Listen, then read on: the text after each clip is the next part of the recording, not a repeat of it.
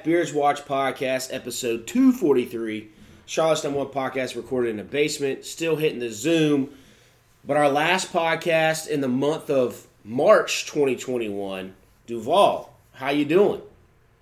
Doing pretty good, man. I can't complain, man. This month went by fast, and you see March Madness is just as crazy as ever. Um, even though I've been enjoying the women's really good, men's not as much, but women's been really, really interesting. But uh, I'm here. If you're looking for me, Rod versus Duvall on Twitter, just Duvall on Instagram. And I will sell Duvall out for a little bit. He was over here on Saturday. We were having a little a little Beerio Kart fun, hanging out, and he uh, fell asleep mid sentence in the middle of the in, in his in the recliner. So we decided to do a Beerio Kart with the controller on his lap while he was passed out asleep. So he finished fourth, but it was just funny to do a Beerio Kart the whole time while Duvall was asleep. So look Hey, forward we've to all that. been there. Yeah. And I woke up like I didn't go to sleep. I was like, I wasn't asleep. I was like, no, It was we like did you, like, everything. And I was like, oh. Went in and out of it. Yeah. yep. Yeah. Uh, Duvall, did you do your Twitter and Instagram? Did I miss that? Yeah. Okay, yeah, my bad, my yeah. bad. It's been one of You're them. Tuesdays, one of them random Tuesdays. hey, I know. I've been there. All right, for me, it's on uh, Twitter and Face or Twitter and Instagram is uh, JRO Nation, the Beers Watch podcast on Facebook. You can find our podcast on Spotify, SoundCloud, iTunes, and Stitcher, and then of course our YouTube, as I mentioned, Beerio cards, brewery reviews, reaction videos, all that good stuff. They see me rolling, so subscribe to that as well. So our guests this evening have been on two podcasts previous before.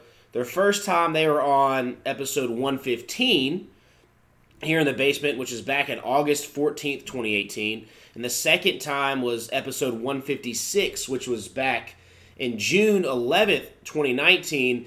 And they actually were our guinea pigs for the Beerio Kart taping it. They were the first ones to join us in a Beerio Kart, and that was a good little time there. So Also the worst players. What? Hey, no, no. It's. I don't think you were far from the worst, but it was definitely entertaining. I appreciate y'all helping us with that. We're, as I said earlier, we're still we're, we're doing from Zoom. I think it helps out, you know, when so don't people don't have to get all the way over here in Charlotte. So Baillie, Andie, whoever wants to start first. How you got? We'll go with Andie since she was here about thirty seconds before Baillie. So Andie, Yeah, she's usually early. Andie, how you doing? good. How are, I'm doing good. Um, just same old, same old, but Well, getting through. Not really the same old, same old. The last time we talked to you, you were engaged. Now you Oh, are yeah. married. So it's like it's so long ago it- already. I know it's well. It was June of 2019, and I think you were Uh, planning on getting married at the end of that year, or maybe early 2020, correct? And then Corona hit. yeah, yeah. So we were supposed to get married April um 18th or I don't even 18th. It was 18th. yeah April 18th um of 2020, but we ended up postponing it um till June 26th, and we went through with it Yeah. on June 26th. Um, but yeah, just what an experience, I would Yeah. have to say. it was a bit crazy, but you know, um, that's life. Yeah, Uh, it, you know, we made it through.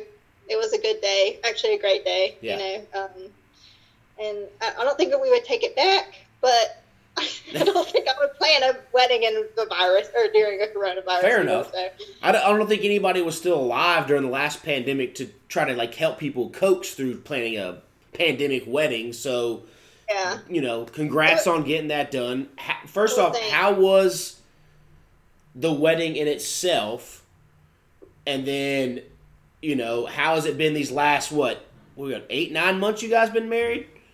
Yeah, nine months coming up. Um, the wedding was great. It was perfect. We got to go straight to a honeymoon, which was like magical, of course. Um, which I mean, you know, we didn't know if we were going to be able to do that with the virus and traveling and all that. So, um, you know, we were as safe as we could. Um, our our venue required certain people to be outside, so we really ended up turning it into a party outside rather than indoors. But it was perfect, beautiful day.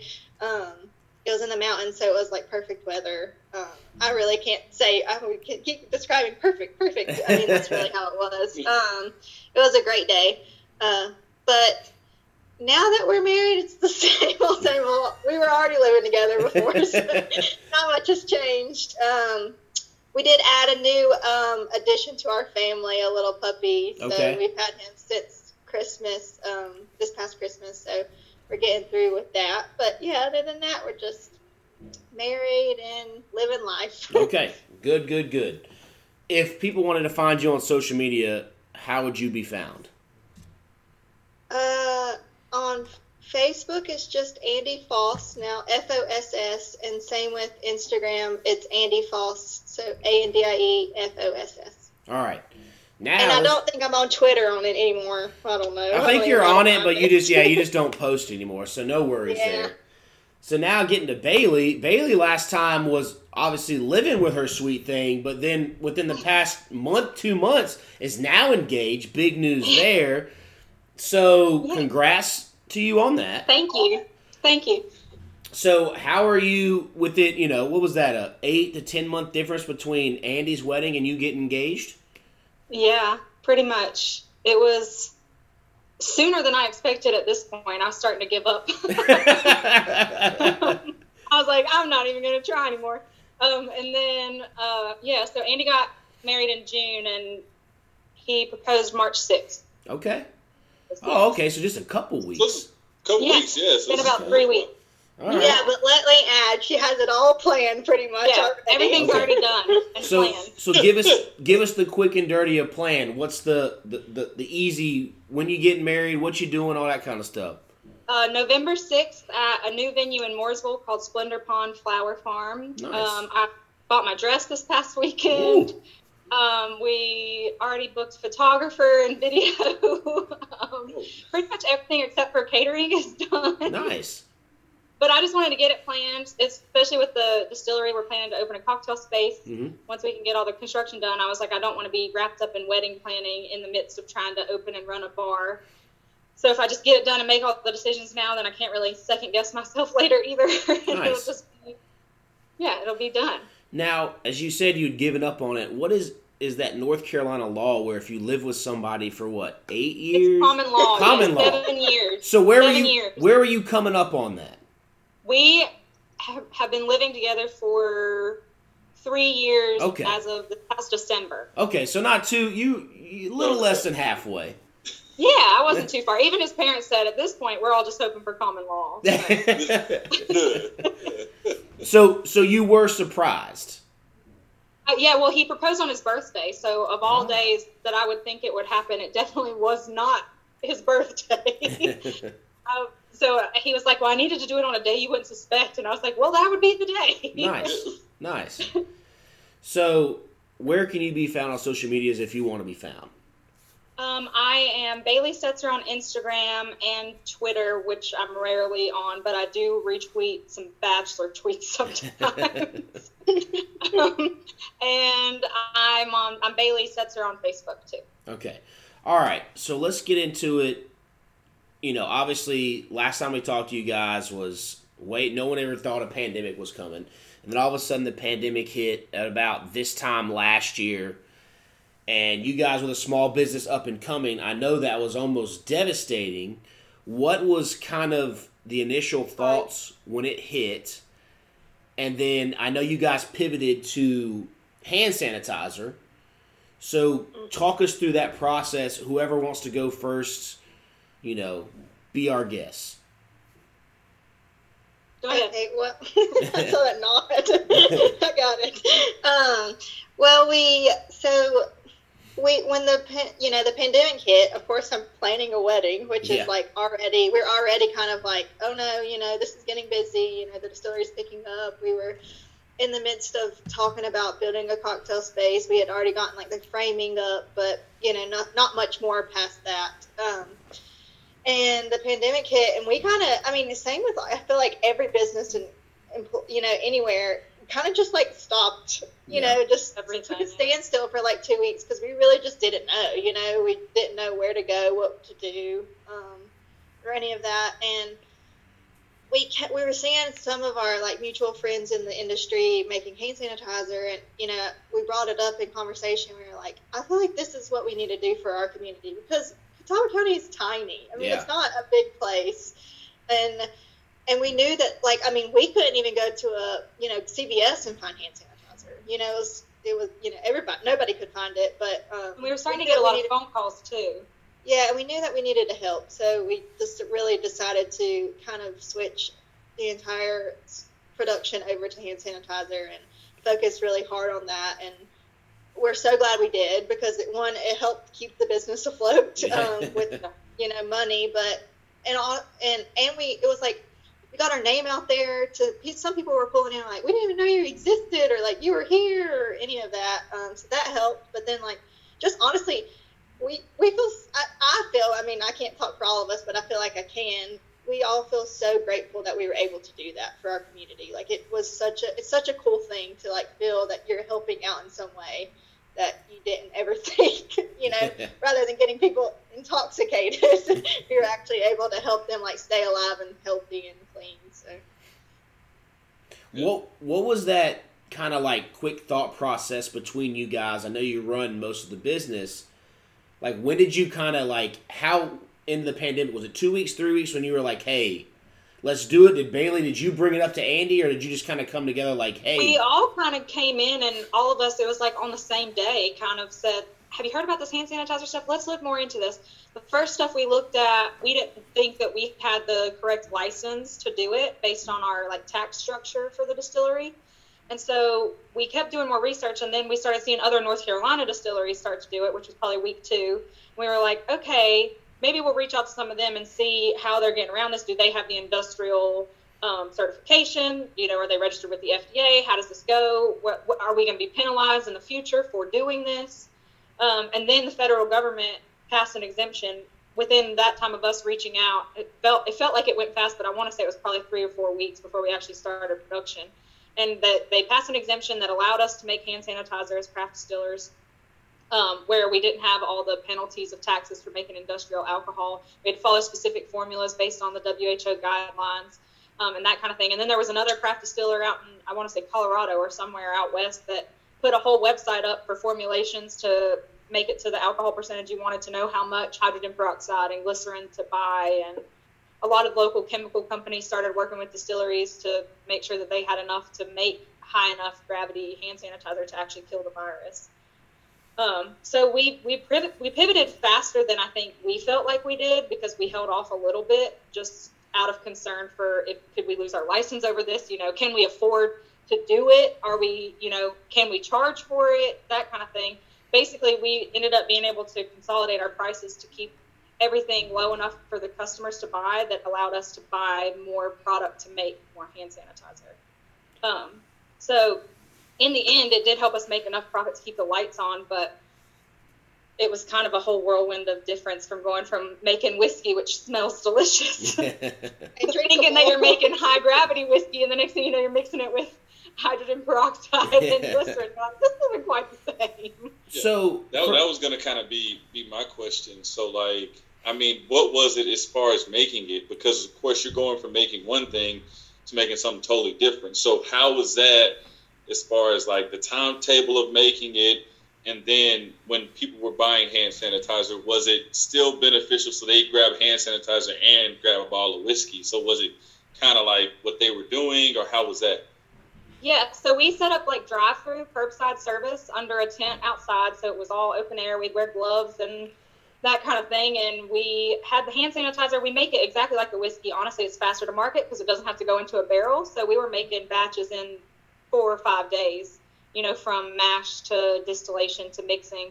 We even part-time hired a couple of kids before we knew about masks and how bad it was to help us bottle some stuff. Um, people that we knew, family, friends, and because we didn't know we, we all we knew was that we were running out every day Yeah. so we really ramped up production and then we set up our whiskeys on the table as well um, in addition to we started carrying masks from uh, united glove in newton um, to also offer for people because they don't have a storefront um, so we tried to keep as much product available whether it was hand sanitizer whiskey or even some of our merchandise we had people ask to buy through the drive-through service which was pretty cool What was the switch over like? Does it take a whole different? It's the same still, but can you still make your booze at the same time that you can make hand sanitizer, or does that kind of shut that one still down while it's going for hand sanitizer? So making the hand sanitizer, we make a base alcohol from it's a grain alcohol basically. We make a high proof vodka. Yeah. So we make it as high proof as we can without any. We try to strip all the flavor, smell, all that out of it. Um, we were running about 170 to 180 proof off the still, which is basically the same thing as making a vodka before it's watered down to the bottle proof. Yeah. Um, so then we just moved it into totes and dedicated two specific totes for hand sanitizer mixing so that we knew in the future those can't be used until they're thoroughly cleaned for anything else. Um, so we use those pretty, and we were running four days a week. I mean, so we were, we made like, I think 200 gallons the first week. We started working like seven days a week. We just tried to get out as much as we could, as fast as we could. We tried to get it to first responders in the area because they didn't have any. Um, and we actually donated everything to first responders with people's donations as they were coming to buy their own hand sanitizer. So, do you think this will be something that you'll still do on the side as things lighten up to like, you know, have have a little hand sanitizer, have a little whiskey, or is this kind of like you'll phase it out as you know, Corona Corona kind of, you know, everyone gets vaccinated, kind of goes to the back burner per se. So, um, we technically can't produce like like she was saying earlier. You have to technically be an industrial, you have an industrial license rather than like a dis- distillation license um, through the federal government. So we can't technically produce it anymore. Oh, okay. Um, we can continue to sell it just because they know that we've already produced it and like we've already paid, you know, paid tax and stuff on it. Um, but we can't make it anymore. But we have a ton still left over. So I mean, we'll continue to sell it as long as people come and buy it, and purchase it. Um, but we're not going to continue to make it just because of the way that the federal We'd government packed works. And, out of our and- minds. Yeah. So it would it wouldn't be so they lifted that during the pandemic to where you could, Yeah. and then obviously when did they decide to lower that back down to where you had to be official to do it? I think it was in this December, past right? December. Yeah. Okay. Um, I think it was the end of December. You're just not supposed to produce it anymore. Now, although we could turn around and go back and get our industrial license and continue to, per- uh, you know, make it, but But the taxes There's with not the enough- FDA alone are there's not enough demand for it right now, and Yeah. we can't make it as cheap as Purell can, That's fair. unfortunately. So um, it's just kind of easier just to focus on whiskey than um, than hand sanitizer. okay, so you've got plenty of that left. Now you're pivoting back to your main bread and butter that you guys wanted to do for years and years. How has been that transition process as it's gone, you know, through this pandemic? I know small businesses, Duvall knows firsthand, he's kind of a loan officer for a lot of small businesses at Bank of America. How has that been? Andie's getting married, Baillie just gets proposed to. Like, on top of personal life, now it's like, okay, hand sanitizer kept the lights on, but now we got to ramp back up and make sure we can get this thing, you know, we can do more than the lights on. So, how was all that kind of process and what's next? So right now we have halted production a lot for the sole fact that we're trying to get the cocktail space open. So a lot of our funds as well as our time and energy are going into our tasting room and cocktail space. Um, we have done a couple of bourbon runs. Um, we had a couple barrels fall apart on us, so now we've got to get some barrels in, um, which is kind of stressful because barrels can be expensive, and you know, so is bottling product and um, we're also working on some new marketing campaigns on the side of things with a couple of local companies to kind of revamp some things. You know, as we bring the cocktail bar to to everyone, we kind of want it to be become more of a destination, and we feel like the cocktail space is going to allow us to bring in enough profit to start funding what we really want to do. You know, make high end gins and high end whiskeys and afford those really rare grains that a lot of people don't use and to experiment with and that kind of thing. Um, so unfortunately, we halted just not knowing when the pandemic was going to end. Are we going to be able to afford to make enough whiskey if we can't get people in here for tours? Um, so we decided just to go ahead and put all of our energy into the cocktail space for now. So, we should be open in the next two to three months. so I remember, I, yeah, I remember reaching out to you. I think it was last summer, asking about that because I know you guys were talking about that was the next move. That was the next move, and you got all that space there in that warehouse. So I guess obviously with the pandemic, it put it off a little bit. So now is your timeline? You're hoping summertime where people can start coming in. Yeah, that's the ideal time that we'd like to try and get open is for the summer. Um, we obviously we've done a lot of the work ourselves, so we kind of set our timeline back a little bit. I mean, we did that opening the distillery too, doing a lot of the work ourselves, um, but we saved a lot of money doing it that way too. Yeah. Um, luckily, uh, Andie's husband Nick is our contractor, so it's kind of all in the family where we're able to talk See, to him what really That's true How fast because can we get it done? I, I saw some of Andie's posts and he built some killer backyard patios. yeah. I saw some Oh. Instagram. I saw some. fool you. No. Yeah, some Instagram stories. I was like, "Yo, my man's out there building TV stands and patios and furniture." I was like, "He's got." I said, so she done locked him up and said, "All right, come on now, let's come on over here and fix this spot up. You, it's on the house now. You put the ring on it, so we're ready to rock and roll." So, okay, yeah, that's good. He tries to he tries to joke about you know payment plan of you know the Oh. being our contractor, and I'm like, I feel like this should be for free. Absolutely, absolutely. The but payment, he has employees the too, payment so- plan was walking down the aisle. That was the payment I plan. know. Hey, one hand washes the other. Yep. You know, that's, that's Yeah. That's what I mean. He's not for it, but we're working on it. But yeah, he, he's been a good help, a large help for us. Um, just being able to communicate, you know. And right now, construction, just material is crazy. We we ordered more siding for our building, and it was like an a delayed like two months. Like when Dad went to go check on it, he was like, "Yep, we're not going to be able to get it till the end of February." And we are like, "Okay." And I'm pretty sure this is maybe right around Christmas time um, when we were like, you know, going to order it. And he's like, "Yeah, I mean, just everything's delayed. Work is so expensive. You know what I mean? It's just, it's kind of crazy to be honest."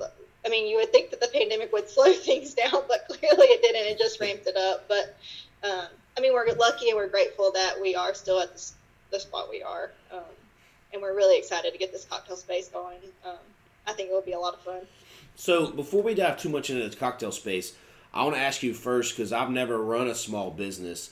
What was the scariest moment during the pandemic that you guys experienced running it? Like, did you Jacob ever? taking questions, man. You taking questions. oh, my bad, Duvall. I'm sorry. I'm sorry. My bad. You good? You good? Man. I just Look. Duvall. See, I already had. I already had my allergies acting up, so I already had two of these spice rums and ciders, so I'm Oh, feeling good my and man, crushing my out. what I is mean, it? Yeah, Go what what would it be? Because like I said, it to me, running a small business during that time would be frightening. What and then Yeah, we we panicked. I'm Yeah. not gonna lie. We I feel straight like up we- panicked. I feel like we're still panicking, kind of. Yeah, a be little bit, yeah. because, I mean, we really just don't know. I mean, even like, I mean, as simple as planning things for Baillie's wedding, we're like, well, wait, well, we have masks on, or well, they're not being masks. You know, you don't know. And yeah, at this rate, we're just like, you know, we've talked about waiting until coronavirus slows down a little bit so that we can full, like have full full amount of people at the bar and um, the cocktail space. But it's like, you know, And have bar are we, stools are we going to wait for years That's true. or you know so it's kind of like we just got to keep going and keep you know like my mom said the other day she was like we're just you know it's become natural to us now you know you wear a mask when you go out or you you wash your hands when you go out or you know you stay your well, hopefully you wash so- your hands all the time. you know what I mean yeah. uh, but you know, it's just everything's now normal. It's the new normal to us, so I think that we'll we'll adjust as as well as we can. Yeah, Yeah, and with everything opening back up a little bit too, like you're seeing these breweries and distilleries allowed to have so much capacity. I think we're lucky to have the building that we have because we do have enough space. We will be able to have a little bit more capacity than a lot of people with smaller spaces.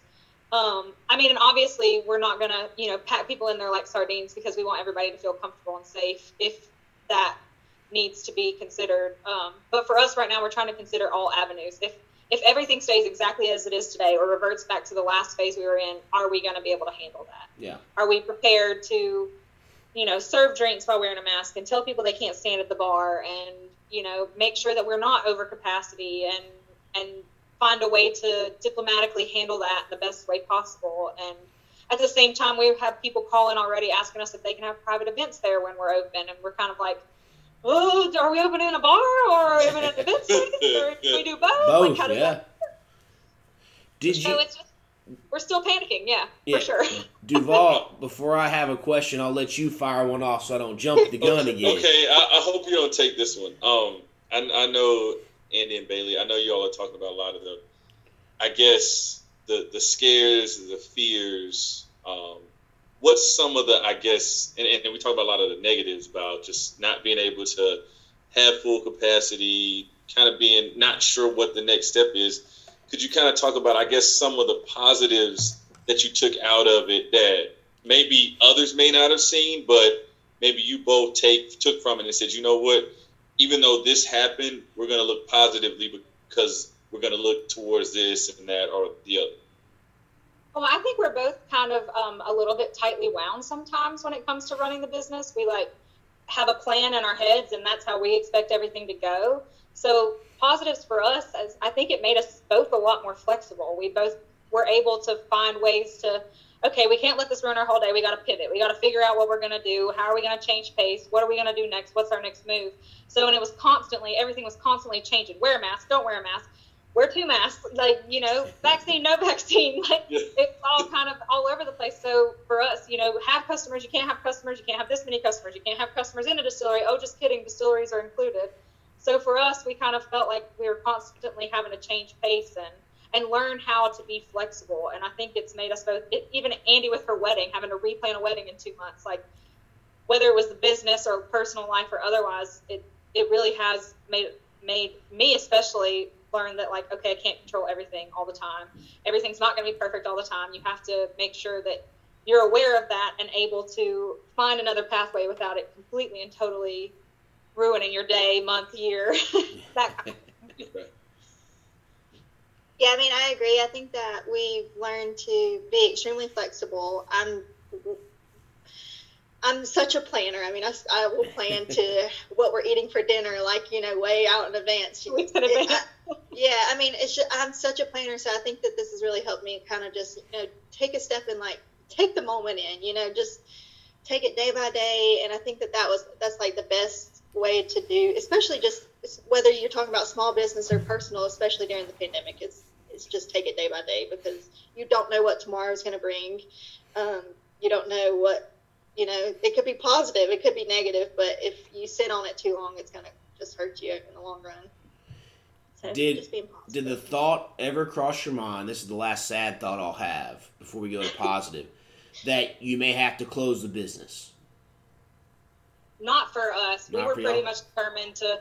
We were so still fresh into the world of distilling that we felt like we were just getting our feet wet. And for Yeah. us, it was like, if we can make it through this, we can make it through anything. You know, anything else that comes our way. And as a family, you know, we're, if we're all on the same page and we all make these decisions together and we all push through, then there has to be light at the end of the tunnel. You know, it might be hard for a couple of years. It might be stressful, but if we push through and find our resilience in it, we're only going to be able to be more successful in years to come.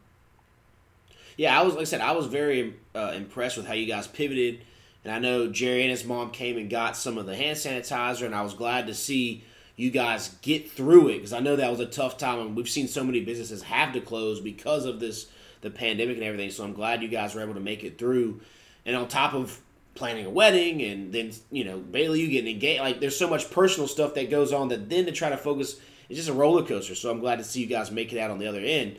Now let's get to the happiness so you I know we've talked about you've you've mentioned the side you know the bar slash tasting room slash all that and that's been in the works I feel like since I've almost met you guys when you've talked about this if this has been your next step so we're thinking thinking summer. What's going to be the vibes? What are you know? You order drinks. Can you get beers? What's all that about? Yeah, so we're going to be what we like to call North Carolina centric. So we plan to carry only North Carolina products, North Okay. Carolina beers, North Carolina wines, um, any other spirits that we carry other than cordials. We plan to carry North Carolina products only. Um, we're going to be have some higher end cocktails, some you know our standard cocktails um, in kind of a lounge environment. Um, you know, with comfortable furniture to sit in and enjoy a nice cocktail or a beer, and we kind of want to have everything for everyone. We're also going to have a mocktail menu. Um, even for people, you know, the designated drivers or the people who don't drink, somebody who wants to have a cocktail, because I feel like a lot of bars don't cater to people who don't drink. That's fair. Um, and there's a lot of those. I mean, I have those in my friend group, and, and they would love to have, you know, a, co- something that tastes like a cocktail that doesn't have the alcohol in it. Um, or pregnant ladies, That's for true. instance. a lot of our friends yeah. now are pregnant. So there's a lot of that, you know, that those people that we we want to be able to include everyone in that, and we want people to be able to come in there and feel like they're a part of our family and a part of our, our team, and you know, be just as enthusiastic about it as we are. Andie, what do you think? You think that hits it on the head? Yeah, I mean, You're I, frozen for a second. I thought everyone was frozen too. It's like, uh, I'm the only one here. Um, yeah, like she said, it's gonna be we we're gonna do more of a lounge. Way we we originally talked about it was gonna be more of kind of like a bar setup, you know, bar tables, maybe high top tables. But the more and more we thought about it, and it was honestly, you know, maybe a, a month or so ago, we were all kind of standing in the space and we started talking about like you know cool, cool couches and like eclectic chairs and I feel like that's the vibe that we want to go towards and I think It was the first time we all agreed. yeah, yeah, and it was really cool, and and I feel like, you know, North, Catawba County doesn't have a place like that, like a really cool, relaxed um, environment. So that's like our goal is to bring something different to the area, but also like you know, it's gonna be cool to be able to sit on a couch and watch a still run. I mean, I think. I mean, I might be a little biased, but um, and and we just want it to be relaxed, like Baillie said, and just kind of like where you feel like you're a part of our family is our goal of it all. Yeah, like high end comfort with budget friendly prices.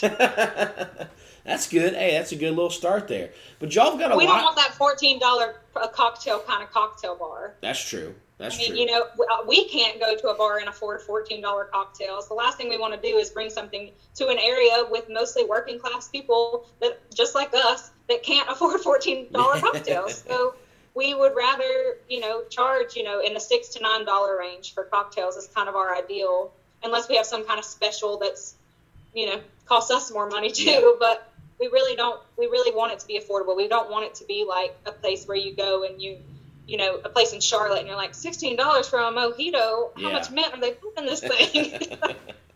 kind of rum's in it. yeah. So, are you guys still obviously making the your three staple spirits: the rye, the maple, and the bourbon? And then you've been talking about gin. I feel like since the last time you were here in 2019, but then of course Yeah. no one factored in the pandemic, so I know that kind of threw things off. Is that still on the horizon? You had Well, beef so- jerky at one time, and what's what's Yeah. where are we at?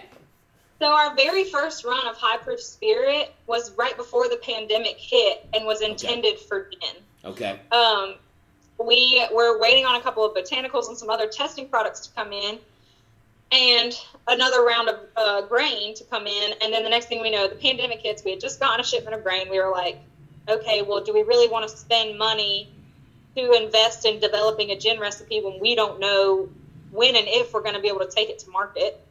And then the hand sanitizer thing came in. We were like, well, at least we know we can use it. yeah, And so we pretty much flipped everything, but actually we were just planning this week to do a big cleaning run over the next two weeks and then get get back at getting some high proof stuff to start testing out our gin recipes, which Andie and I worked together a long time ago and started to formulate flavor profiles that we wanted and you know different kinds of like which way can we make this and kind of like rough recipes to experiment with. Um, so hopefully over the next month or two we can get to the point where we have somewhat of a recipe locked down and we're really making progress on that gin recipe as the bar opens. So, what is Andie? What is that flavor profile you guys agreed upon? So I'm not a huge like I was never a huge gin fan. Um, and Gin- Baillie's like definitely made me uh, expand my horizons when it came to that. You know, I was just trying when I would have gin, it was like very juniper forward, and It I was that Bombay Sapphire London Dry Mm. just flavor. like not not not a fan. Gin, Uh, gin your drunk's a different drunk, man. It's It a, is. it's, It is. I got bad nights. I got- that and vodka. I can't do it. I'm Yeah. sorry. yeah. Um, but it's the the route we're leaning towards is more of a citrusy forward Okay. gin. Um, something that you can my or our goal, and I know this is for sure Baillie's goal, is to something that you can drink without having to mix it. And Okay. um, I know that that sounds really bold and like Duvall's face is really bold on Well, that. the Yeah, thing like with is, the only requirement is that it's high proof spirit with juniper. It doesn't tell you how much juniper you have to put in it. So that pine flavor, yeah, a lot of people use that, but really it just has to have enough juniper in it to call it juniper. like Okay. you you can use flowers, I mean roots, uh, grasses, uh, citrus peels, other dried fruits, um, rose petals. I mean cucumbers. You can literally use anything you can find in any kind of garden in gin. Okay. Um, so there's so many ways you could go with it that it just opens up this whole opportunity to really introduce, especially our generation, to a gin that's not your grandfather's gin. You know, you're not gonna, it's not gonna taste like Christmas trees in your mouth. That's kind of our goal is that we want something that people are like, wow, basically like cracked out flavored vodka, I guess, for lack of a better description. So something that you know you you sip it and you're like, wow, there's a lot of flavor in there. You want to sip it again. You know, whereas like you know whiskeys, I love whiskeys, but you get that caramel, molasses, vanilla, butterscotch. You get all those sweeter flavors, but with a gin, you can add in that.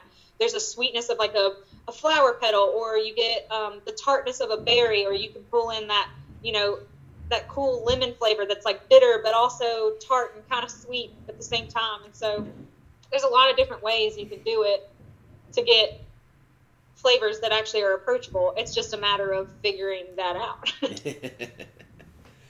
so when do you think you'll have that in production? I'm gonna jump in there and we're not gonna put a date on it anymore.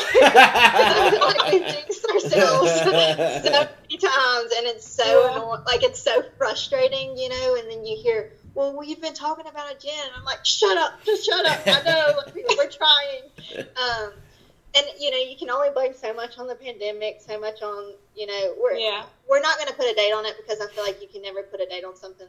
You, we want it to be perfect, and who knows, it could be five years from now, or Yeah. it could be a year from now. Um, Or it could be two months from now. Yeah. yeah, so it's just you know, especially not not tr- you know until we're manufacturing it and like trying it and testing it. I feel like we're not going to get it down, and we're both, or like we said earlier, kind of perfectionists. So I feel like we're going to want it to be perfect um, before we. When this is the first product that will that will eventually go to market that Andie and I have formulated entirely on our own. okay. Um, so for us, it's kind of like our origin, like our like the whiskeys were our baby, but that was like a family project, whereas the gin is kind of me and Andie. So it's our like it's our sister baby, I guess, Okay.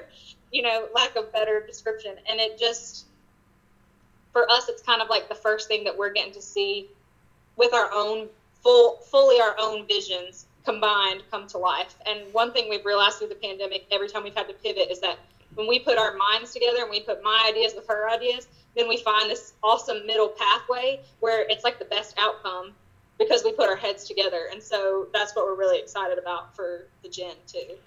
So really, gin is like number two, but opening up that sidebar would be number one. yeah. Yeah. Okay, but man, and then and then mix in what you s- trying to get the the regular whiskeys back into production would be somewhere in between one, two, and three, or somewhere.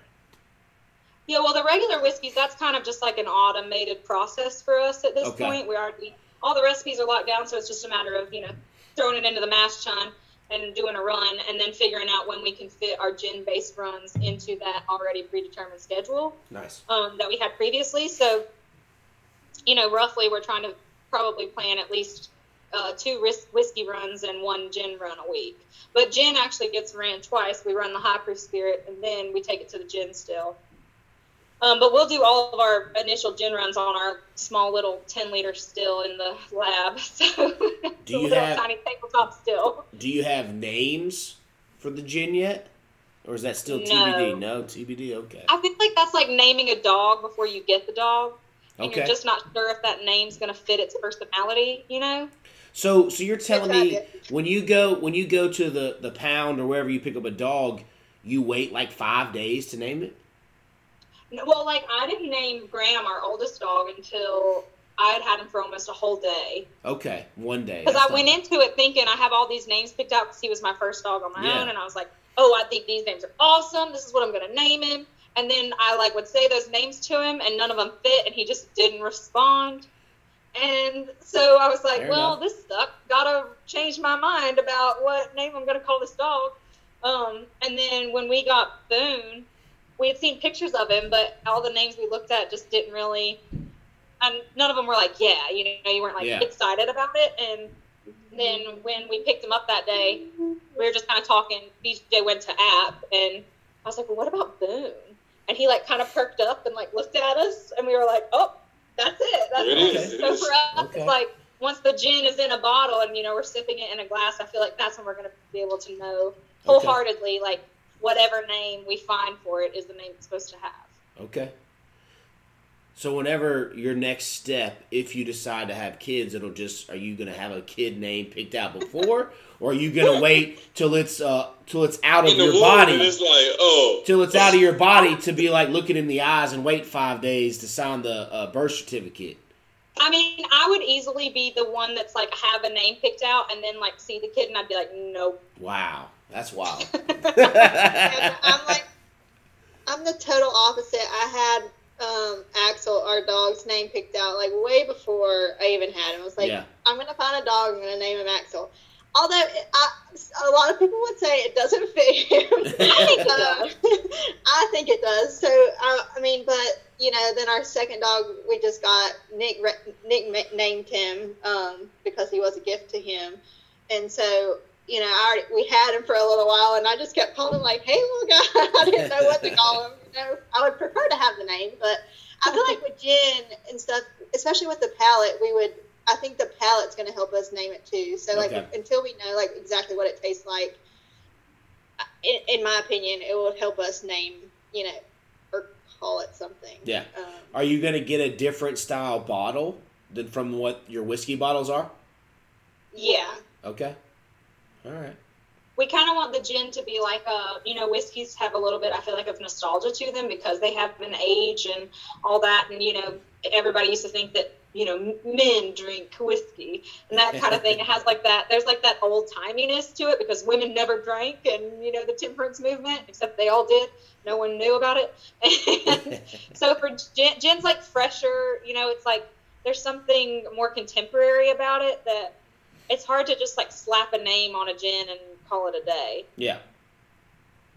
And who knows, we might have some kind of something inspiring happen to us until we have that gin to market that might change our perspective of how we'd want to name the gin That's true. altogether. as long as it doesn't doesn't sit next to Seagram's in the ABC store. It probably won't because it's North Carolina products and they like to put us off in a corner Oh, like Yeah, that is, dirty dancing. that is I interesting. don't need nothing It- next to Seagram's. yeah, it, Se- yeah. Seagram's has some wild memories as well. That that lime Seagram's for me, I would always mix it with the the green uh, Kool Aid, and we call it the Oh, green the green drink. nights. Oh, the green drink. blackout nights. Yeah, that was yeah.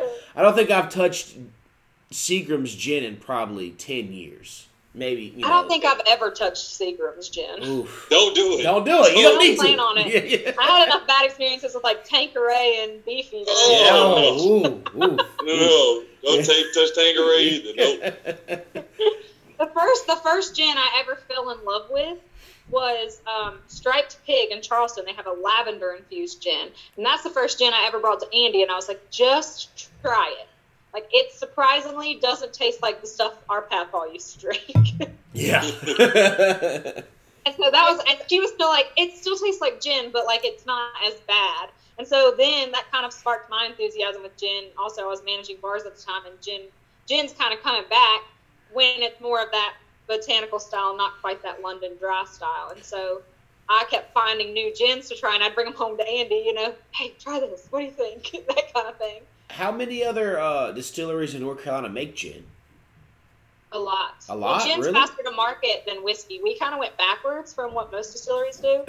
most distilleries bring out their clear spirits, you know, a clear rum or vodka or gin um, first, or even a white whiskey. Um, but we whiskey kind of sparked the idea for us, so whiskey was first, and then you know that's kind of how we went from there. okay. All right. We're back. So, so I'm thinking way down the road. So you've got you got your whiskey, you got your gin. on the shelf, what would be next? Would it be a tequila? Would it be a vodka? or you know, just just asking as somebody that doesn't necessarily follow gin, but just you know, just I would love for it to be a tequila because I love tequila, but unfortunately, you cannot make tequila in the United States. Um, so it, or we You could can make but it would- agave liqueur, but Yeah. couldn't call it tequila. So, and, and it's not to me, it's not the same. I think that um, Mexico and foreign countries have got tequila down. There's some really, really good tequilas. So I don't know if I would even want to step on those toes. Um, but there is a distillery in North Carolina that does an agave vodka, um, and he's out of Asheville, and it's really good. Close to, tastes like as tequila close, light. as close to tequila as you can get, in my opinion, um, especially in the United States, even in North Carolina. Um, so I don't think that it would be a tequila, and in And vodka, that's Dalton Distillery, by the way, in case you want Yeah. to check. And I forget the name of the. It's agave vodka. Okay, um, and then vodka, we've talked about it like over and over and over again, but there's so many vodkas out in the market that, I, I mean, honestly, Price wise, we can't compete. Yeah, and how can you compete with like Tito? I mean, everyone knows Tito's or Skyy Vodka, or I mean, it's just like uh, we're at a point where it's like we would have to make some kind of crazy, I don't know, vodka. Well, we talked about doing it like just for consumption at our bar, like listed as a special code with the state, where we don't have to put it in ABC stores necessarily. But if someone wanted to order it through the ABC system, they have that opportunity listed as a certain code with the ABC system, and that way we can still make cocktails with our own vodka at the cocktail bar. But at the same time, that's just like adding a whole other, you know, product to our portfolio that basically we would take away from any of our gin production, which is our next priority. So, vodka for me, at least, will come even maybe after considering like rums. Gotcha. okay. Yeah. Okay. Rum, a spiced rum is just one of my favorite hitters, man. I, Duvall, we we've been on we've been on a spiced rum kick for during football season. Duvall brings a spiced rum. I make the cider, and we we cook that up and you know make it hot, make it cold, and like I said during the like when the seasonal allergies hit me, I always go to a spiced rum, and it just feels like it opens me up a little bit and numbs a little bit of the Yeah. Well, you know, we actually have a one of USA Today's top ten rum distilleries in North Carolina. It's which in one Belmont. is that? Belmont. It's called Muddy River. Yeah. Yes, yes, yes. I have had the Muddy River. Um, our friend Brittany brought it over. They had the it was like the vanilla one. I think Yeah. they make it. It was it was almost too sweet. That one was. Try the, if you like spiced rum. They have a good spiced rum, but my favorite of theirs is their Queen Charlotte, which is a four-year aged amber rum. Okay.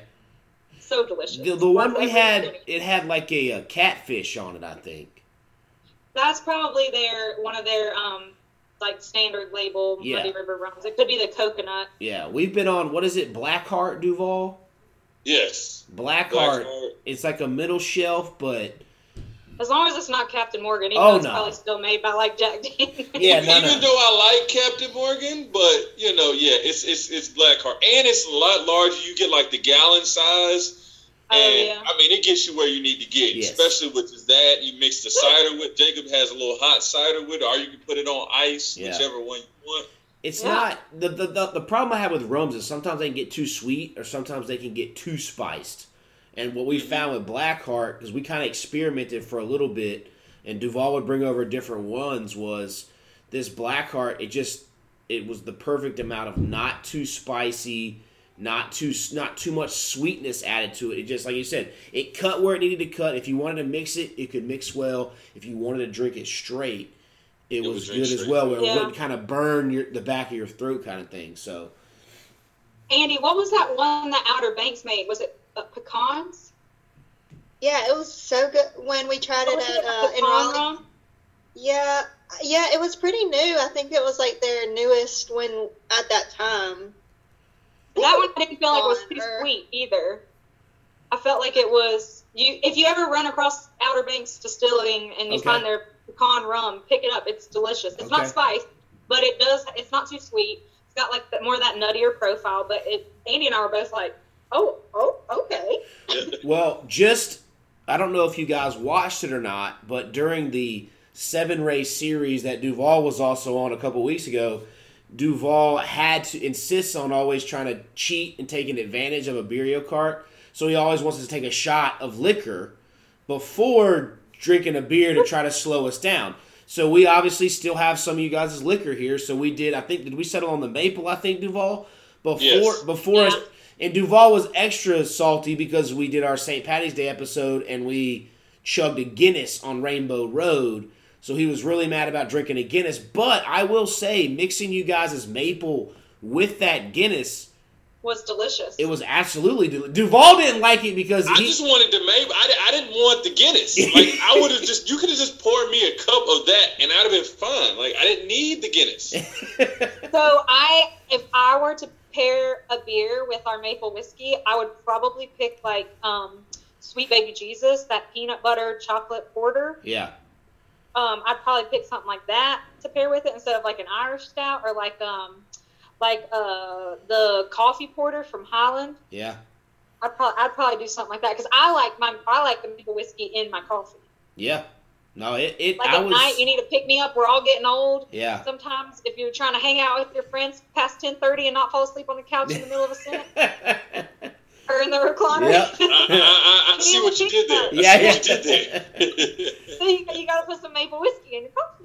No, I, I actually was surprised by it of how well it blended after you know taking a little shot and then putting with the Guinness. So it definitely, uh, obviously, we're still sipping on your guys' stuff. We still love your stuff. It's very good. I hope you can start making it again. I know that you know the pandemic put up a lot of just shenanigans in, in the middle of everything. Yeah. So, Well, we were lucky that we had enough product on hand too, and that it still kept moving through the ABC system. yeah. So I feel like we we were really blessed with the fact that we were already placed in enough ABC boards and stores to keep demand for it going. And then when you know everybody started talking about what distilleries were making hand sanitizer, we had a lot of people across the state, you know, find out about us that way, and then go ask for our product elsewhere, which was pretty incredible. And we're we're really lucky to have the customer base that we have because otherwise I'm not sure that we would be in that position with the state warehouse that we're that we're still in. All right, before we get to the notebook questions, I know Andie said she doesn't want to put a date on anything,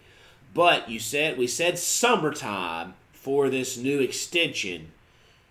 How about a month?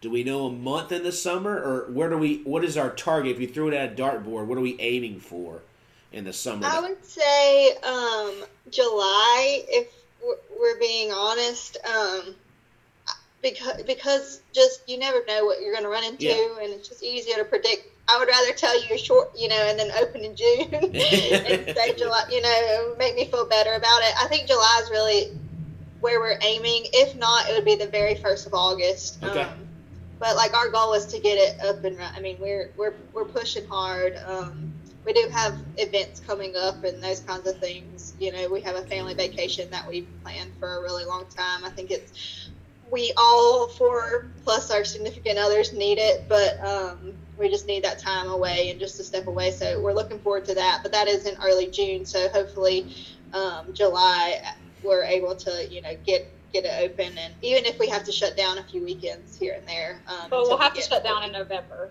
at Well, least for yeah. one week. Oh, yeah.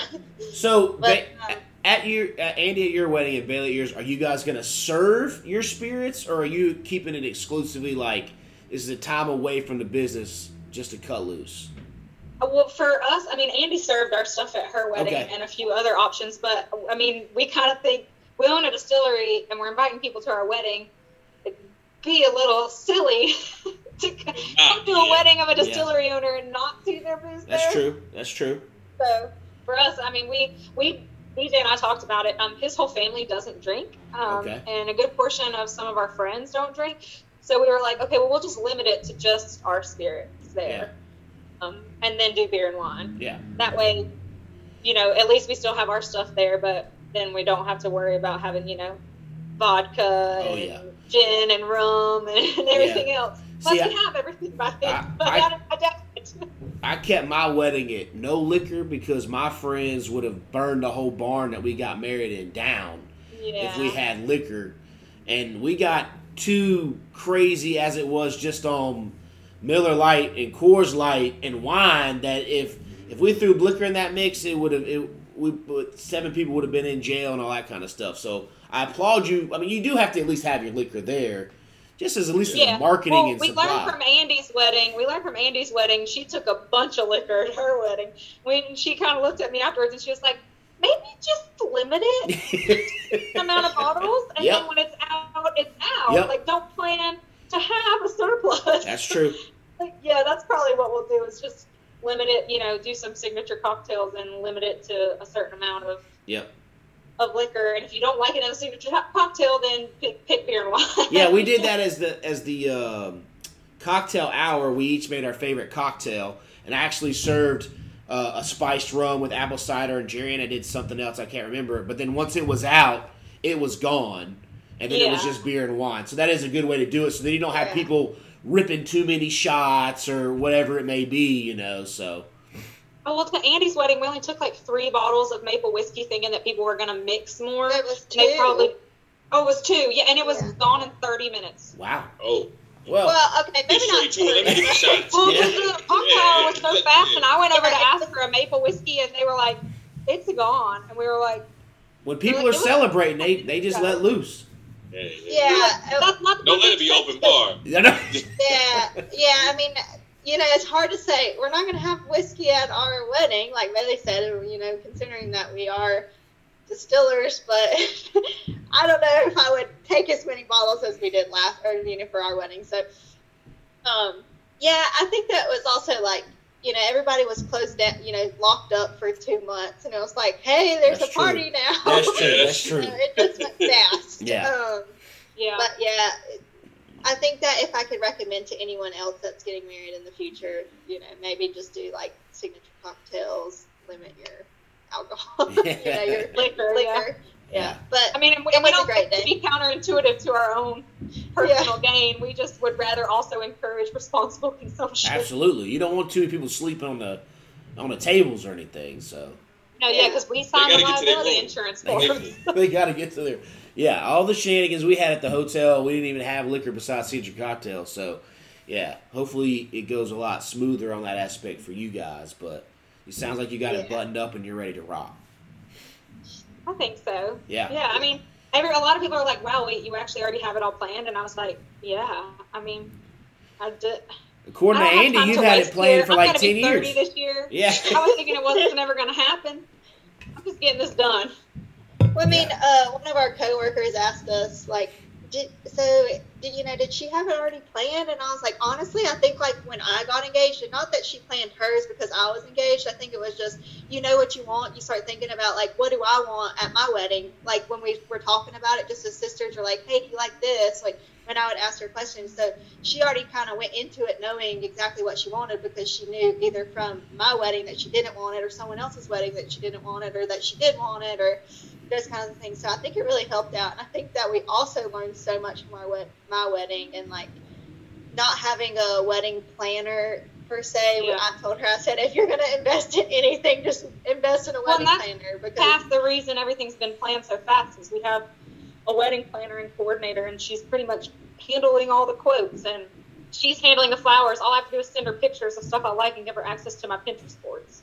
I mean, so basically, other than picking the venue and deciding on catering and the dress, I really haven't had to make a whole lot of decisions that a lot of brides have to make. I haven't had to reach out to 40 catering companies Yeah. because she does that for me. So it's kind of nice. And that's probably, you know, the one thing that when we knew that the venue had a wedding planner that they worked with, kind of sold us on it too. Um, and they have like the venue had like places to stay, and it was the second venue we toured. We had like six other tours set up, and was the second place we toured, and we all just kind of sat down in there and we were like, okay, there's no point in going other places if like yeah.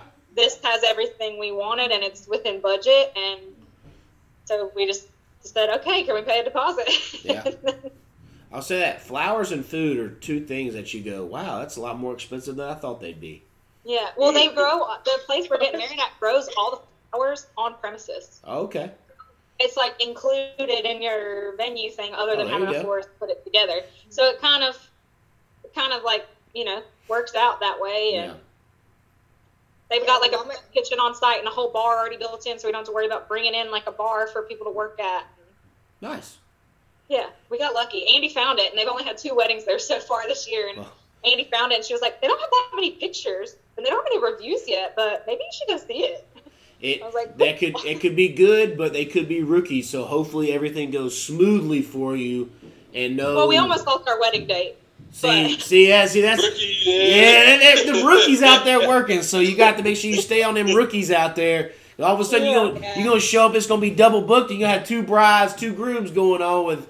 It's gonna be like, oh, well, I guess we're doing a joint wedding. So here we go. Oh no, yeah, we got really lucky. The other bride decided to move their date, so I I told BJ I said, you know, that our date is eight months after the day he proposed, like to the day, and so it's kind of like a special day for us, and uh, we really wanted that date. It's also daylight savings time. We get an extra hour of sleep after the wedding, um, and so we were we really wanted that day, and the other bride luckily moved her date, so I said I'm going to make sure I have a bottle of bourbon for the groom and a whole like mimosa set up ready for her on her wedding day. Make sure that the venue has that there so we can say thank you. Yeah, just put that in the marketing budget. That's all that is. well, They're actually going to let us bury a bottle of bourbon on the premises too for that whole I've- southern thing. so, yeah, I've heard- of I've heard about that southern tradition where you bury a bottle of bourbon and then don't you dig it up a year later or The something? day of, you Oh, the- dig it up at your wedding. You bury it a month before, and then you dig it up on the wedding night and share it with your guests. Okay. But you have to bury it upside down Okay. in the ground, and it's supposed to ward off rain on your wedding day. All right. Even though, Which, with my luck and being superstitious, I'll bury it, and then it's going to rain all day on but but but rain's a good thing though, right? Yeah. I mean, I guess that's just a way to like- see, soothe Yeah. brides' tensions and say it's a good thing. So Probably. You gotta turn a negative into a positive. Yeah. I see. I Yeah. see what you Yeah. did there.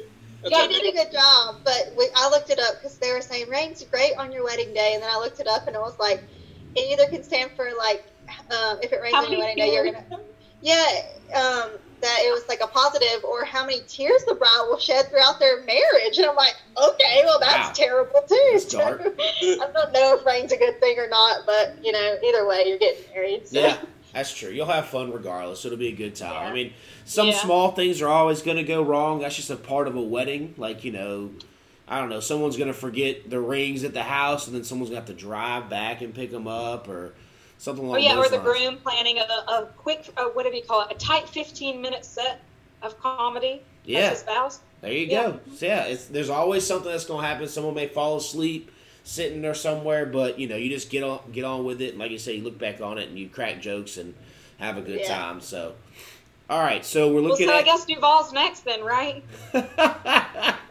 Yeah, Listen, I can tell you, whenever it happens for me, just know there will be a lot of warehouse distillery alcohol there that I'm gonna have, and it's gonna be open bar, and it'll all be paid for. So Jacob, just be prepared. You tell Yeah. the wife that you got to have some some for the kids because it's gonna be all you can drink. Don't worry. be- There you go. The- A lot of liquor there. Luke, Luke, and the other one are gonna be running around at Duvall's spot anyway. By the time he, they're gonna be old. They're gonna be like seven, eight years old by the time Duvall even tied a knot. So Hey, hey, hey, he could be the ring bearer. there He you go. the See, line it up, line it up. There you go. There you All go. right, so before we get into the questions, Andie, if you had one piece of advice for Baillie as she's preparing for her wedding, what would you give her? I feel like I've told her as much as I can tell her throughout the. Well, she's my maid of you know. honor too, so we've had a lot of discussions already. Absolutely, I figured you But had. honestly, yeah, honestly, just like enjoy the day because you're not gonna get that back, and you you stress about just um, stupid shit Yeah. like what's the flowers gonna look like, or what do our tables look like, or are the guests gonna get their you know their g- gift or whatever, and it's just like those are the things that really don't matter. Yep. It's about like you know you're marrying your best friend, and I feel like that's the most important thing. So just enjoy the day and take it all in as you can. Yeah, it's, Yeah. It's, it's, it's it is funny you say that because you stress so many about the small things that no one else is really going to notice. Maybe like three or four Right. people, like, oh, what's the place settings going to be? In, re- in- in all reality, as long as there's a fork and a knife there, people gonna make it happen. Yes. Yeah, Well, I've we talked never about gone to tacos a- and pizza, and then people don't need a fork and a knife. There you go. And I've never gone to a wedding and been like, "Ooh, their table setting's terrible," Exactly. or like, one pays "These drinks to those suck," or Yeah. or any of that. Like, so you know, the things you think about your weddings, not the case. You know, Yeah. you're there to celebrate and you know watch somebody, you know, make you know become one. Yeah. And so I feel like that's that's the most important thing, and just like you know, don't worry about the small stupid shit. Yeah. You know, it doesn't matter. All right, one one spicy fun question before we get to the notebook. I keep saying that. Baillie's getting married in what now? Eight months, seven months, whatever it is. I can't do math. Yeah. Who's having kids first? Nobody. If- if- probably Baillie. Uh, It would not be on purpose. Oops, forgot about that. we talked about it. Nick turns thirty in in or in May, and so you know he's getting up there. But Baillie's also the same age, so like she's Yeah. getting up there. I feel like we want to have kids at around the same time because we want cousins to grow up together, and so. I feel like it, if one of us is first, the next one, like the, the other The one, next one will be right after. Yeah. Yeah. Yeah, I don't think that it's going to be like, oh, she's we're going to wait five years. Or, Yeah. Well, and for us, we always talk about we're like it always we feel like it. All of our friends that try to plan exactly when they're going to have a baby, they stress themselves out about Yeah. it, and so we're like, we don't want to be like, okay, well, we can't have a baby now because that's busy season at the bar, and then we got to get this to market, you know, because then it's like, well, then you're never going to have a kid. Yeah. it's like trying to say, I'm not going to have a kid till I have enough money to have a kid. Yeah. Well, I don't have You'll enough never, money for yeah, dog. you'll never get there. Yeah, you'll never. Yeah. Don't try to budget it because then you'll be like, well, I'm never gonna have a kid because there's no point in Yeah. budgeting it. And then you, like you said, you don't want to make it a job. I know there's friends of mine who are like, had their fun times of making a kid into a job, and it's not fun times anymore. It's now just like yeah. a, a burden per se.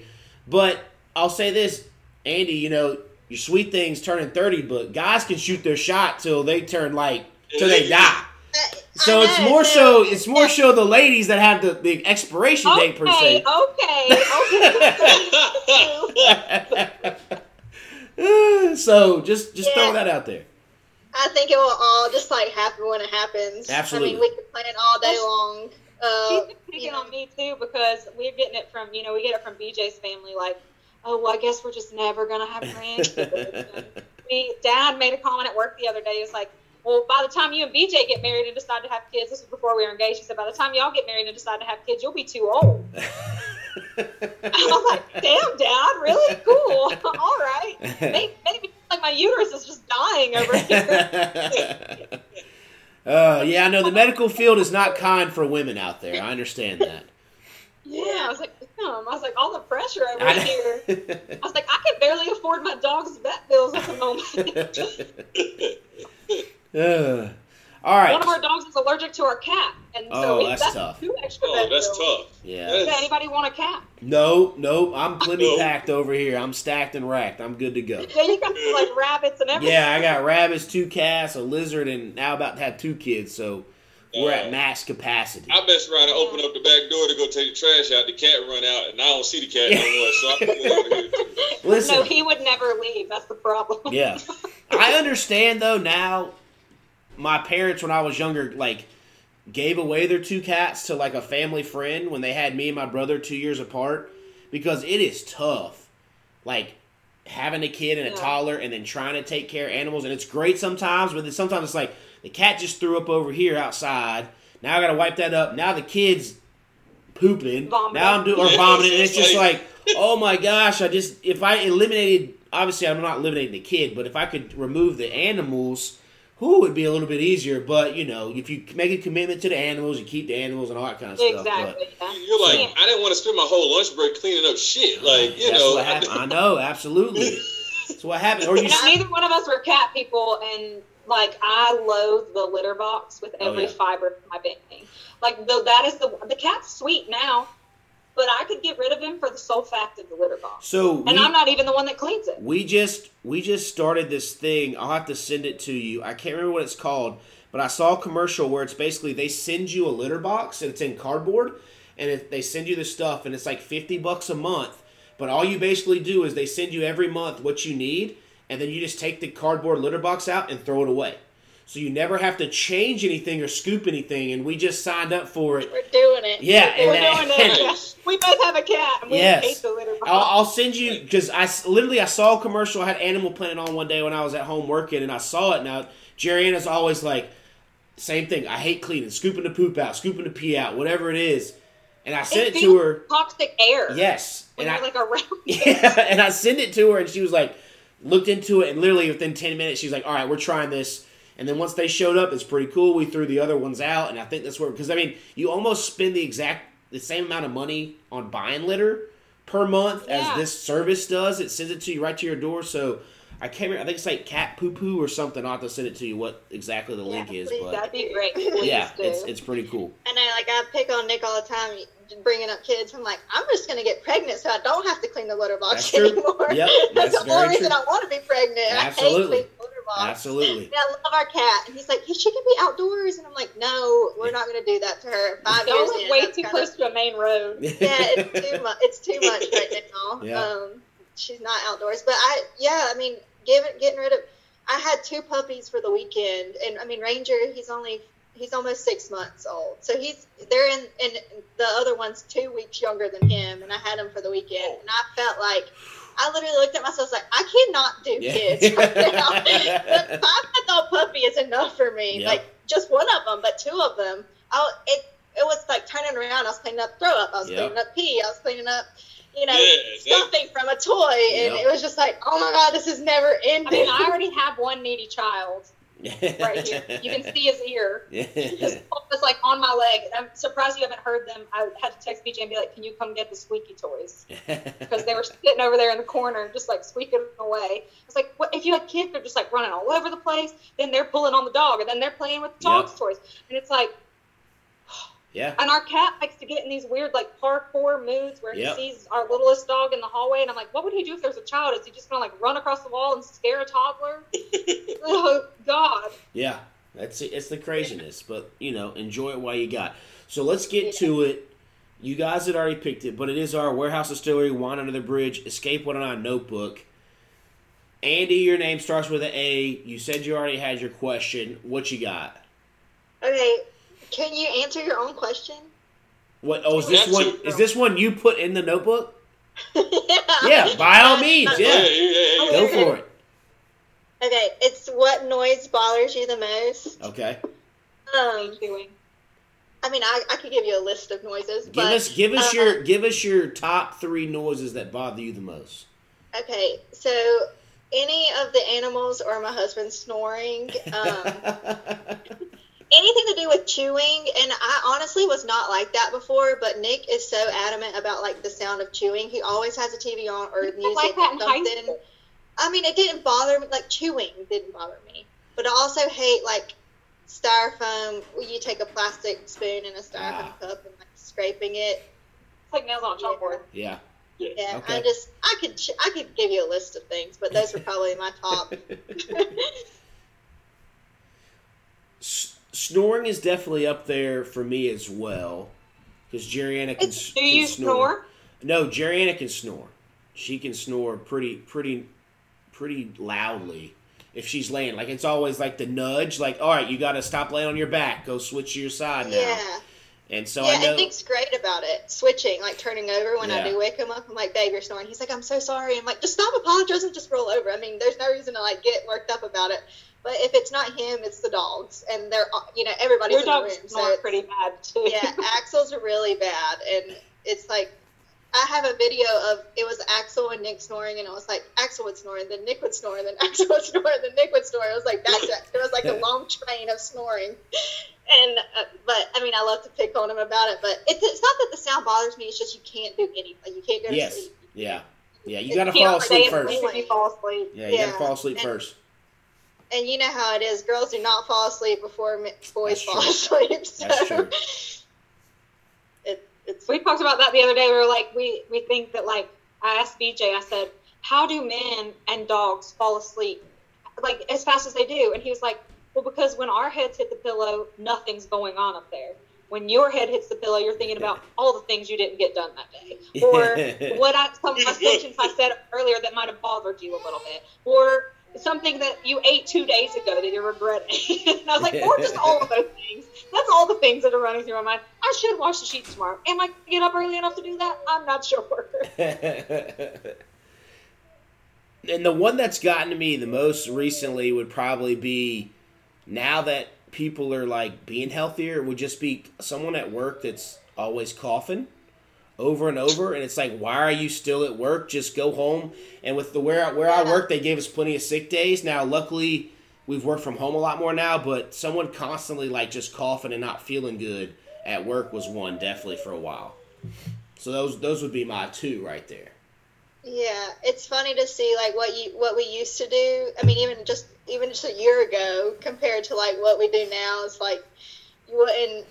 I don't know. You wouldn't go some certain places without washing your hands. I mean, or you would, but I mean, I know that sounds gross, but like now you're like, oh god, put put hand sanitizer on, or I gotta clean my hands. Yep. And there's a lot of nasty things that we used to do. Oh, the the whole the whole area, the world used to be just nasty, and now I'm just so the positive that's come out of this. One of them is just like now places have hand sanitizer and they're cleaning more things, and they're like it's not you know I don't Yeah. mind the mask as much because it kind of has helped people stay a little bit like if someone's sick, like it keeps it into them, you know. Uh, now, yes, on a hot day, it kind of sucks walking around. I wouldn't want to go walk around Disney World with a mask or anything, but you know, going to work I've and plenty of people that have gone to Disney World multiple times during all this, and I'm like, the last thing I want to do on a roller coaster when I'm short of breath is have a mask on and suck it into my mouth. But when I'm at work and I know there's people that are nasty and grungy, or I'm at the grocery store and so many people are touching things, it has been nice that they, you know, it keeps that cough or whatever in. But For me, it's that it hides my resting bitch face. So there you go. Yeah. kind of nice. I, I'm not mean mugging people accidentally at the grocery store anymore. All right. so you know, covers it up. what's your sound? What's your noises? For me, I, I would say snoring is a top one. I am such a light sleeper, and I have horrible insomnia sometimes. And BJ does not have a rhythmic snore. It's like it changes pace and sound and volume throughout the entire night. And so it, I could tell him to move over, and then he snores, and then I'm just more angry than I was before. also, my second one would be that he he has this terrifying maniacal laugh, and I'm not sure if it's that it annoys me so much as that it scares me. It's like it sounds like something out of a horror film, and he does it in his sleep. Um, but my third one, don't kill me for this because I know you guys love sports, but it's basketball. The squeaky shoes, it makes me, it makes my teeth like grind. It like hurts me back here. I can watch it all day with music on, but I cannot hear that. oh my god! It makes my ears feel like they're gonna bleed. And, and I, I'm, that's horrible. BJ loves That's basketball. I It's on that as much as hockey is in our house. That's funny. so I, I can't take it. And So he plays music so that I'll sit there and watch basketball. but I can't funny. hear the shoes. All right, Duvall, Oh. what you got? It's- the thing is, is like, because it's just me. Like, I don't really have a sound. See, Duvall's still living that single life. See, he's Yeah, just so I, I don't. I don't necessarily have a You sound. haven't heard the way somebody chews yet Yes. every night. He Are you trying hasn't- to watch that- TV? see, that- Nah, I, the I chew the chewing thing does can get like it's weird how It's like always the people you love the most. yes you They- don't but you don't notice it in the first little bit though right like Right. when you first start dating After and that, you're, after that first fight. Yes, After yeah. that first fight, you're like, you're like wait a second why are you chewing them Cheetos so loud and you're like wait a second it is Cheetos so it's gonna be loud but I just don't understand why you are chewing them so loud Yeah. Yeah. Like it's like you feel like they're purposely doing Yes, it, but abs- they're not. they're not. Yeah. You're like, yeah. so you're like hey crank that TV up let's go Yeah. Well, well, what I'll say is, is one thing that I, I, I guess, and, and I'm sure you all can relate to this, is just because I actually just changed it. So it was like the smoke detectors in my house. So like, you know, like you'll just be chilling and then you'll hear it go off, and I'm just like, oh, I didn't really hear that. And the next thing you know, it's going off and off, and I'm just like, damn, I got to change the battery because I can't go to sleep. And, and the reason why was because it happened in the middle of the night. I got up thinking like, I was like, what the hell is this? Like, is it smoking in my house? But come to find out, it's just my battery was low. So, probably, it's, that's like ear piercing. yeah My our dog barks like that. He's a husky mix, and his bark it'll echo through our whole house, and it sounds like that. That like really really Ooh. high and you're like, what just happened to my eardrums? And I'm convinced that smoke detectors go off in the middle of the night. Like I've never heard them go off in the middle of the That's day, true. but That's true. we I, we one time we couldn't figure out how to like it wouldn't stop. We took the battery out and it was still beeping. And we put it outside on our deck and we could still hear it. It was Wow. so loud. I mean, it was just like you know, it's like that sharp pain sound that like you know it's coming and it's just Yes. you anticipate it. It's worse. It's worse. Yeah. All right, Baillie, what question you got? Um, so I changed my question because I realized that Andie wouldn't know any of the room names at Hogwarts. Um, Um, so I, it was, how long do you think you could fast? No solid food, just liquids. oh, let's let Duvall start this first because Okay. he currently is in a fast that ends in three days. Oh. Days? I was gonna say eight hours. no, no. No. he started it at the beginning of the year. yeah. So And like, he- it gave up- ends- it ends on- meat, It ends on Good Friday. Yeah, so I've been completely pescatarian on top of actually giving up bread as well.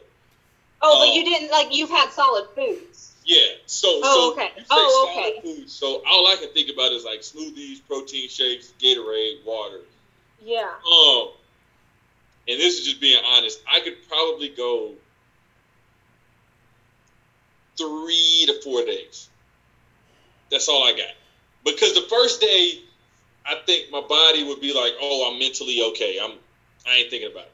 The second day, I'll be fine. The third and fourth day will be the toughest ones. Because at that point, you want something. It don't even got to be anything. It could be, because you're going to get tired of eating applesauce. You're going to tired of eating you know, drinking Yeah. smoothies, like like like you can't like you you're gonna want something. Like and I'm assuming That like I'm longer. eliminating everything. Like I can only think of like water food, like anything that's going down like that. I can't eat a banana, I can't eat grapes. I'm just thinking applesauce, Gatorade, protein shakes, smoothies, milk. Yeah. water, It said, it said only liquids. yeah. Yeah, so let, that, that's it. Nah, you give three to four days. That's it. By Let day me- five, I need something. Let me also tell you, Duvall, as we said, this fast kind of challenge he's doing. I've been saying it because it's made me laugh a lot. Duvall on Super Bowl Sunday, when we had pizza and wings and burgers and whatever, I, I Duvall is very good at like kind of hiding his anger. He doesn't really get upset. I've known him for a long time. But like there were certain times during the Super Bowl where you could just tell he wanted a piece of pizza. He wanted some wings.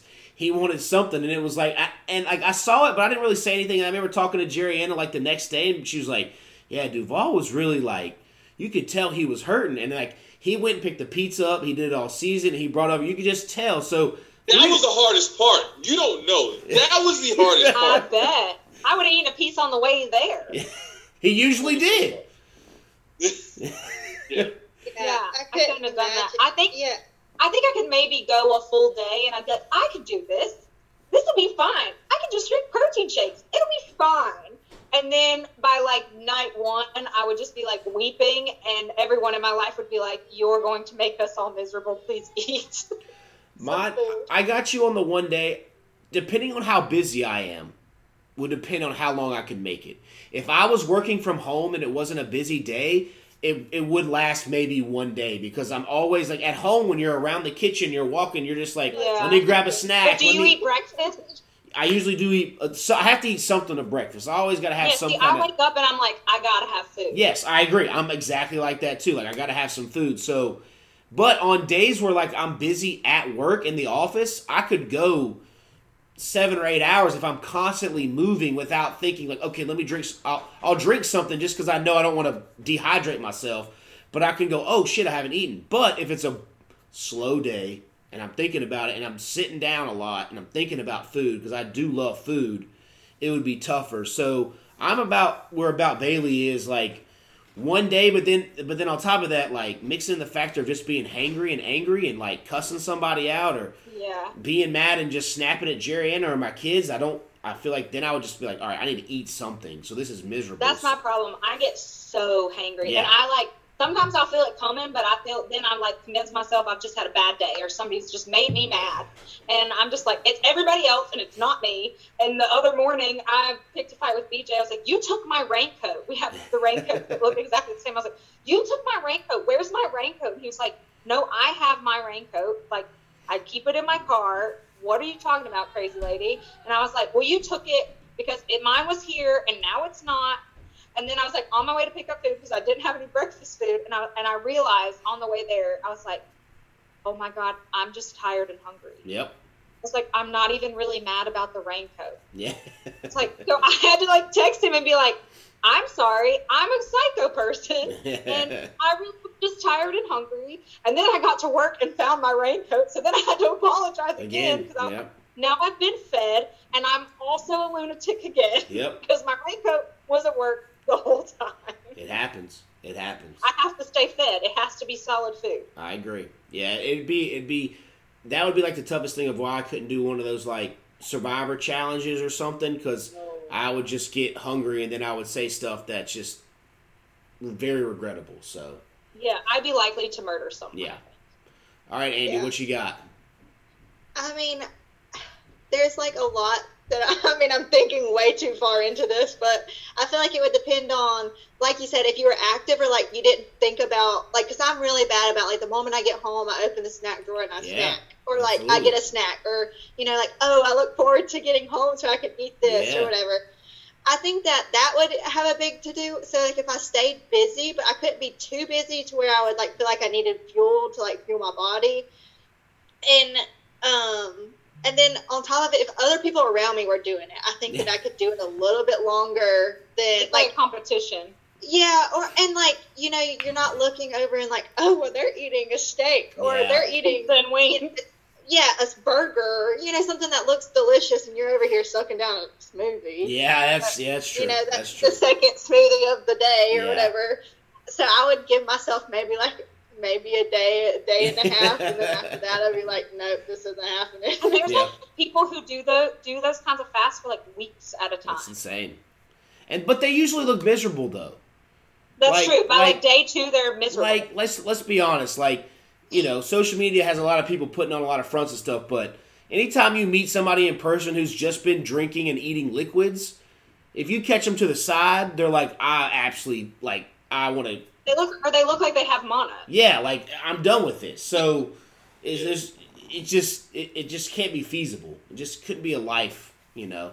We're only on this earth for have so like short a time. 16 protein shakes a day just to make myself feel full enough yeah but then you're never gonna not get lose my mind. you're never gonna get that full of like eating a cookout tray or eating a some slices Yeah. of pizza. Like Yeah. there's Or- a oh, different or going full. and eating chips at a Mexican restaurant Yes. before you get your food. yes, Like there's five baskets of chips. there's a different full. Like when you just drink something full.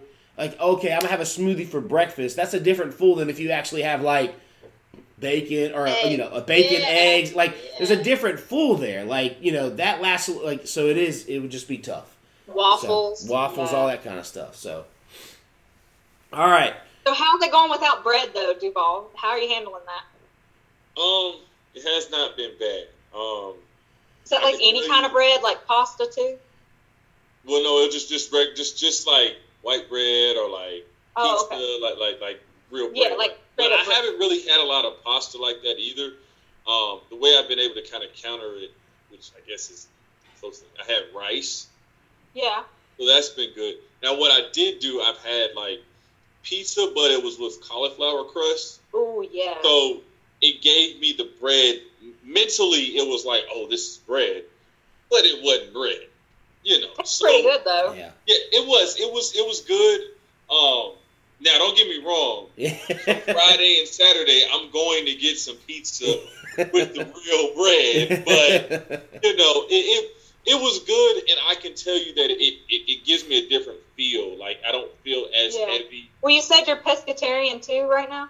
Yeah, so I've just been just just pure seafood. Yeah, I was pescatarian for eight years. It's really not that bad. No, it, it's it's not. The only But I still thing- had bread. yeah The, now, the only thing that, and like I'll be honest, I tell the time, the only thing I miss the most is chicken. Like I don't miss red Yeah. meat, beef. I just miss mm-hmm. chicken. yeah. Like Yeah. a Chick-fil-A chicken biscuit. Like Saturday morning, I'm probably gonna go and get like an egg white grilled from Chick-fil-A, just because I, I, that's what I, I, want. I'll tell you But- what I didn't realize I missed the most. It was bacon. I didn't eat bacon for oh, eight yes. years, wow. and the first time I had bacon, I was like, I hate myself for the last Yeah. eight years. Yeah. I was like, I thought I wasn't missing anything. I was missing everything. And see, like steak and like barbecue, like I don't necessarily miss that, but Yeah. I do miss chicken, um, turkey burgers and stuff like that. But oh, chicken, oh, Yeah. give me some wings. Oh Some, man, some breaded, delicious, like honey chipotle wings. yeah. Yeah. Oh, see, see, you messing me up. Yeah, he's got- got two you know, days Your. Friday, your Friday or Saturday meal, you got to go get pizza and wings. And, and, Absolutely. and the sad part is, is and and I know me and Jacob talked about it the other night. Was like there's a spot that I always love, East Coast wings, and Uh. we used to always get like certain likes wings. East I get so many, but they've not necessarily been as far as the grade is concerned. They they need a little bit more Yeah, the one better work. the one near us You know, is, so because is that, like an I'm like, 88. I, I yeah. gotta find another spot, and it's like, yeah, yeah. Yeah, and I, yeah, the one here isn't the greatest, but I don't know what it is. But the one in Greensboro when Yes. we were at UNCG, We were was just talking so about that. Good. We just we don't know what. we just had this conversation on Saturday. Jerry and it was over here. Duvall was over here. A couple of our friends. And we were talking about how the one near us here in Charlotte, North Lake, has gone downhill, but the one in Greensboro is the best one that we've ever come I- across. The only thing I could think of is like maybe because we ate cafe, cafeteria food for so much so long or something. Yeah, But that could be it. Yeah, the one here is just like, eh. Yep. like we try to go and like think, oh, this is gonna be really good, and it's just like you know, just I mean, I would rather go to, you know, uh, you know, just like a pl- place here, like Yeah. old yeah. tavern or Fox and something, Hound, but- Hickory Tavern, Yeah. something. Yeah, something and just get wings, but. Yeah, the one in Greensboro, I don't know. It still has Yep. my heart. It does. I, hey, you're not the only one. And We- I can tell you, I don't know if Jacob, if you know, there's a there's a East Coast wings out, but I'm not driving that far, like out on the south part, the south area near um the premium outlets. But it's like I'm not going all the way out there to get some wings. Yeah. Like, yeah. I need to do it. Yeah, that's fair. All right, any Andie Baillie final thoughts? This has been you know an hour and a half podcast. We haven't had one this long in so long, but I feel like we caught up on everything. And this, when you get good conversation, you just let it flow. So Yeah. Yeah. No, I mean, thank you for us. having us, Jinx.